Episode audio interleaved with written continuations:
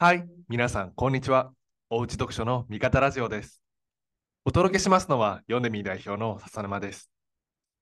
おうち読書の味方ラジオは、読書教育を通じて教育の見方をアップデートし、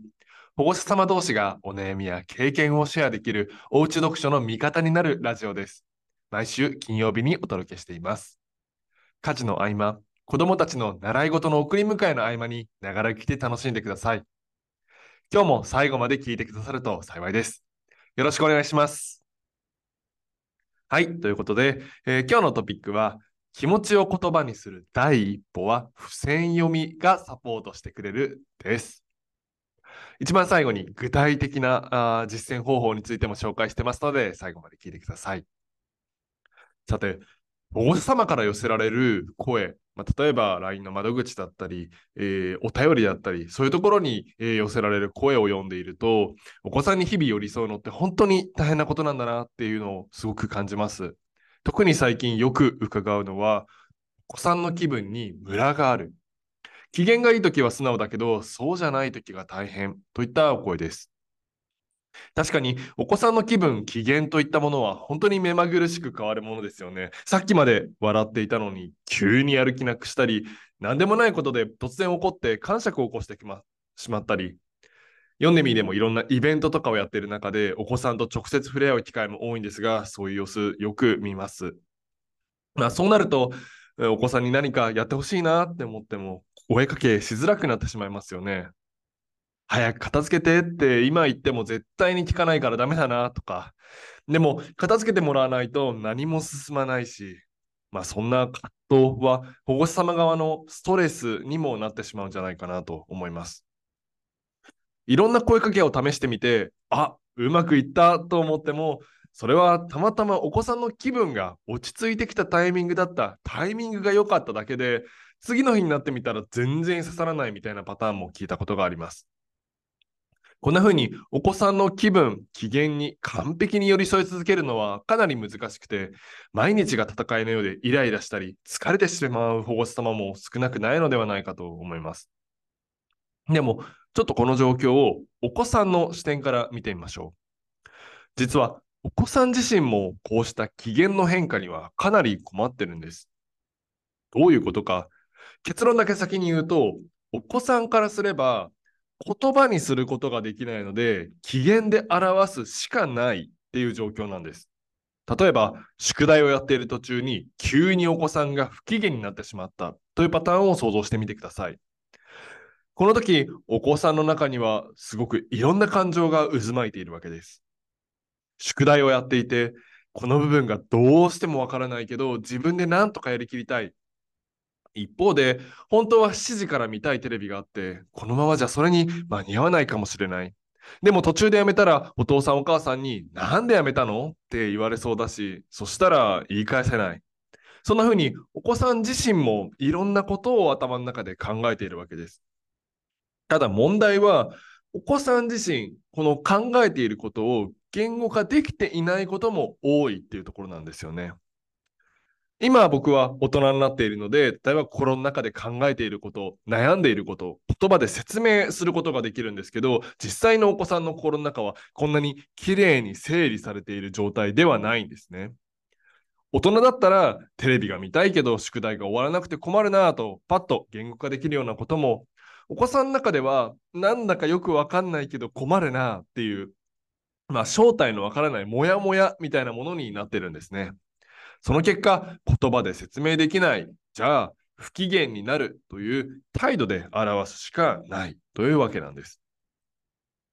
まあ、例え話をすると、こう気持ちと言葉の関係って隠し絵みたいなものだと思うんです。隠し絵っていうのは、こうパッと見たらただの模様にしか見えないんですけど、よく見てみると、動物の形とかが絵の中に隠れている、まあ、パズルゲームの本とかにあるやつです。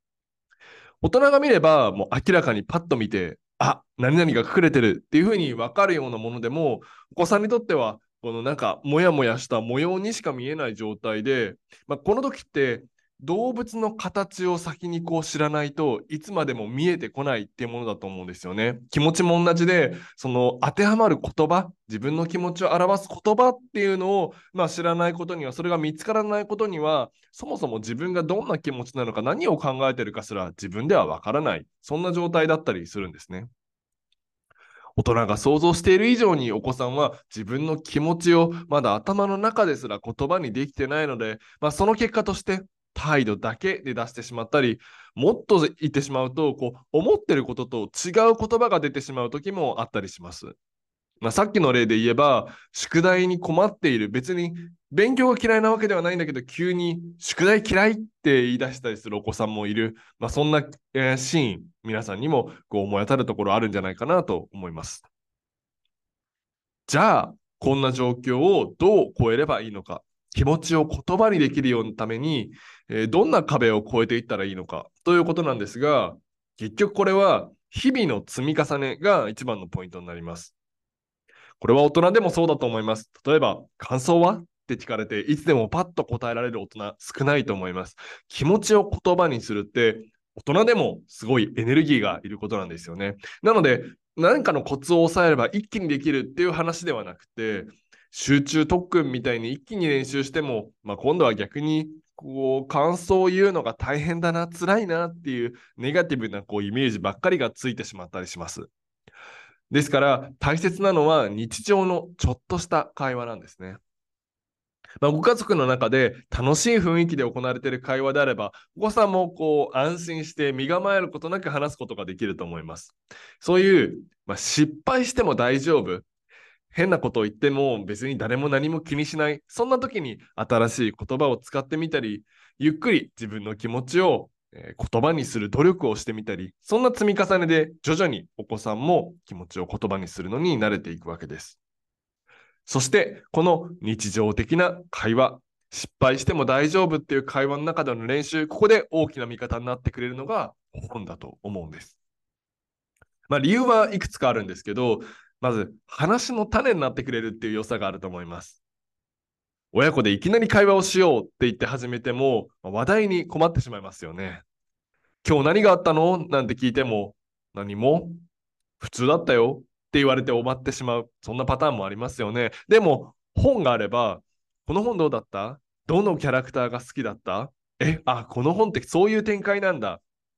そんな話をする、具体的にいろんな質問をしていくだけで、お子さんの言葉を引き出すことができます。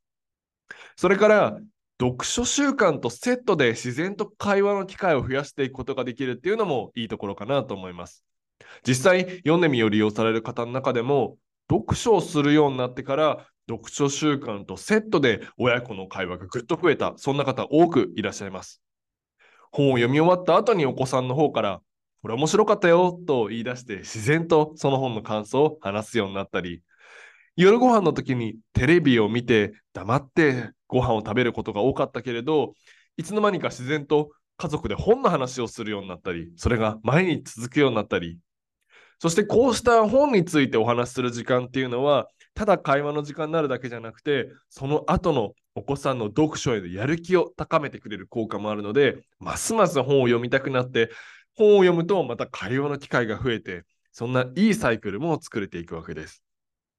この本を読むと会話のモチベーションが上がっていくという部分については、味方ラジオの第27回、本を読んでいない時間にこそ子供の成長チャンスチャンスありという回でお話していますので、ぜひチェックしてみてください。ちなみに、ヨンデミーのノートでは、保護者様とお子さんの読書エピソードをまとめているんですが、その中でこんなお話もありました。この前、子供と一緒に待合室で長い時間を過ごす機会があったのですが、終わり頃になって、もう出たい、もう出たいと言い出したんです。待合室を出てから理由を聞いてみると、喉の奥がギューッとなって、少し違うけど、吐き気に近かった。でも外に出たら楽になった。と、きちんと言葉にしてくれました。おかげで原因や対処法についてもいろいろ話すことができました。こんなお話でした。もともとこの方のお子さんは自分では本を読まない。読むとしたら迷路の本みたいな状態だったんですけど、読んでみを始めてからすごく本を好きになって、感想を毎回一言ずつ少しずつ書いていったり、親子で本を読んだ後に本の話をしていくうちにこうした言葉、気持ちを言葉にする、そんな変化が出てきたということでした。このお話はまさに今日お話しているような本を読みながらの日々の積み重ねを通してお子さんが徐々に自分の気持ちを感情を整理できるようになってきた例かなと思いますさて今日のトピックのタイトルにもあります通り、えー、今日は一番最後具体的なテクニックを紹介しようと思います本についての会話を親子でするとき簡単にできるテクニックとして付箋読みをお勧めしていますこれは実は読んでみメンバーもよくやっているんですけど、本を読みながら心に残った場所や気になった言葉、そんなところに付箋をつけておく方法です。読みながら付箋をつけていくと、読み終わった後、付箋の貼ってある場所について質問するだけですぐに親子の会話がスタートできるんです。この名前の人ってどんな人？え、この絵のどこが面白かったの？どうしてここに付箋貼ったの？そんな風に話しかけるだけでお子さんに、お子さんからいろんな言葉を引き出すことができるんですね。ポイントは、ここでどんな付箋の貼り方でも、どんな理由で貼っていても、しっかり認めてあげるということが大切です。こんな感想でいいのかな？ちゃんと読めてるのかな？と思ったとしても、お子さんが何かを言えた、言葉にできたっていう時点でプラスだと思ってください。そしてしっかりうなずいたり、相槌を打ったりしてあげてください。これは、味方ラジオの第59回で、あすこまさんがおっしゃっていたんですが、大人からすると、なんでそこが面白いんだ？それは感想と言えるのか？と思うような感想でも、お子さんにとっては、それまでの人生経験を総動員して、お子さんなりに楽しんで導き出している感想になるんですね。大人でも何年か経てば感想が変わることは当たり前ですし、子供なんて1ヶ月経つだけで感想が変わっていく、そんなこともあると思います。ですので、感想が正しい正しくないそういう見方ではなくて、まずはお子さんが気持ちを言葉にできている、その言葉を尊重してあげる、そんな姿勢でいるのが大切です。そして先ほどお話しているように、あくまで少しずつ無理なく日々積み重ねていくことが大切なことは変わりないので、言葉にすることそのものが嫌いにならないように楽しく親子の会話として感想をお話しするステップを日々の読書習慣に自然と溶け込ませるそれがお子さんが成長していく土台として大事なことですその一歩としてこの付箋読み本に付箋を貼りながら読むそれだけでお子さんの感想を言うハードルがぐっと下がって保護者様の感想を聞いて会話をするハードルも下がっていくので、ぜひ試してください。ちなみに読んでみでは、20本1セットの付箋が大量に買ってあります。1冊の本に20本の付箋をこうちょうど使い切るように読んであげて、で、まあ、付箋読みをした後、読み終わった後に、その付箋についてある箇所をベースに、すでにその本を読んだことがあるメンバー同士で感想戦というものをするんですね。読んでみる中でもう付箋はもう欠かせない、あの必ずもうたくさん買っておいて切れないようにしておくっていうのが文化になっておりますので、ぜひ、えー、皆さんも付箋を買ってみてください。はい、それでは今回のテーマをまとめます。まず、保護者様にとってお子さんの機嫌、気分との付き合い方、これは毎日のように気を使う、まあ、ストレスもかかるようなポイントかもしれません。声かけもしづらくてイライラしたり疲れてしまう方も多くいらっしゃることをお聞きします。でも実はこれはお子さんにとっても苦しい状態です。複雑な気持ち、でもそれを表現できない自分の表現力、語彙力、そのギャップが想像以上に大きくて、もやもやを態度でしか表せない状態になっているんです。自分の気持ちを言葉にして整理できるためには少しずつ練習を積むことが大切です。本は身近で話しやすい題材なので、この少しずつの日々の親子の会話を助けてくれると思います。その時、心が動いたところや気になったところに付箋を貼っておく付箋読みがおすすめです。親子で本を読んだ後の会話を始めるハードルを下げてくれます。ここまでが今日のお話になります。さて、ここからはお便りの紹介に入ります。トトロに出てくるおばあちゃんからいただいたお便りです。最近、読書低迷期で本人のモチベーションもなかなか上がらず、平日はなかなか読書時間が取れず、休日に期待していますが、なかなか難しく試行錯誤しております。冬休みに読書時間が取れるように今から期待しています。はい、お便りありがとうございます。まあ、読書のペースが最近はゆっくりになってしまっている。ただ、そこに対してお子さんにこう寄り添いながら、えー無理にこう本を読むルールを作るとかではなくて、こう自然と、えーお子さんがこう読みたくなるようなこう試行錯誤をされているっていうのはとても素敵なことだなと思います。忙しくて読む時間がないという悩みは読んでみにも多く寄せられますし、実際読んでみメンバーもこう読める時期と読めない時期っていうのは結構ムラがあるものなんですね。で、まあじゃあそんな時にどうするといいか。これ先ほどお話したように本について話をするということがおすすめです。まあ実際本を読む時間を取ることは難しいっていう時だったとしても例えば夕飯のタイミングだったりとか、えー朝学校に行く前の時間だったりとか、まあ、そんな時にいつか読んでみたい本をあげてみるとか昔読んだ楽しかった本の話をしてみるとかそういう実際に読んでなくても本のことを思い出せる考える時間を一日に数分でも用意することでお子さんの中でこう読書とのつながりが消えずにこう保ち続けることができます。また先日ツイッター X で少し遠出をして図書館に出かけてみたっていう投稿がこう話題になったりもしていました。こういうお出かけみたいなところもお子さんの気分を変えてくれたり、モチベーションを上げてくれたりするかもしれません。冬休みはいつもよりじっくり本を読む時間を取れるチャンスだと思いますので、素敵な読書体験ができるように応援しております。さて、続きまして、ココさんから。ポッカさんの読書年表会は、ハルさんとの対談会のようで、雰囲気もよく、どのエピソードも興味深かったです。全部感想を述べたいくらいですが、一つ挙げると、家族で読書が共通言語になっているで思い出したのは、子供が2、3歳の時、大きくなったら何になりたいと聞いたら、勉強する大人と答えたので、理由を尋ねたら、お父さんもお母さんも勉強してるからと答えたのです。私はただ育児雑誌を読んでいただけなのですが、その後もう一回聞いたら、お化けと答えていました。リラックスタイムに本を読むというのは我が家でよくある光景なのかも。PS、1月に読書イベントがオープンに行われるということで、軌道に乗り喜ばしいですね。ありがとうございます。第71回のポッカさんの読書年表についてのお便りですね。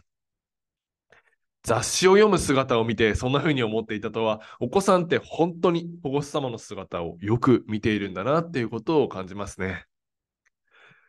こうテレビだったり、まあ、電子機器をみんなが消してじっくり本を読む時間それが1日に10分だけでもあるとお子さんも本の世界に没頭しやすくなりますし本を読んでる大人の姿を見せるという意味でもとても効果があると思います。まさにこのお便りにあるようにですね、別に読むのは本じゃなくて雑誌とかでも全然大丈夫だと思うんですね。1日に10分、こう家族での読書タイムっていうのをちょっとだけ作ってみるのはすごくおすすめです。そして、イベントについても触れていただきありがとうございます。同じく第71回で告知させていただいたんですが、1月におうち読書のコミュニティ、保護者さんのコミュニティをスタートしていく予定です。その第一歩として、1月28日に保護者様向けのイベントを開催します。これまでとても少人数で限定的にこうおうち読書に取り組まれている保護者様がつながれるイベントやってきたんですが、おかげさまでこれならおうち読書に取り組む皆様の力になれると自信が持てるようなイベントになってきたので、今回からはどなたでも参加いただけるようになっています。1月28日のイベントはオフライン、オンライン、ハイブリッドでの開催の予定となっております。オフラインの会場は、えー東京駅近くを予定していますが、えーオンラインの開催もありますので、同時開催していきますので、えー皆さん、どの地域におお住まいの方もぜひご参加ください。お子さんが本を読む時間をただただ大切にしたい、そう願っている方、読書そのものの良さや素晴らしさを深めていきたい方、読書教育についてもっと知ってみたいという方、ぜひご参加ください。こちら準備が着々と進んでいまして、近日中に招待をお送りさせていただく予定です。イベントへの招待は、味方ラジオにお便りを送ったことのある方を対象としていますので、ぜひちょっとでも気になる方はお便りを送ってみてください。選択式の部分だけでも構いませんので、お待ちしております。それでは最後までご視聴くださりありがとうございました。今回の味方ラジオが面白かった、ためになったという方は、ぜひアンケートへのお便りをお待ちしております。お便りはテーマごとの募集も行っています。今週募集するのは、今年おうち読書で力を入れてみたいことです。いよいよ年の瀬、えー、新年が来るかなというタイミング、えー、次の年、こんな風に読む本の幅を広げていくようサポートしてみたいとか、親子での会話を大事にしてみたいとか、えー、新年、えー、来年のおうち読書でこうなったらいいなと思うことを教えてください。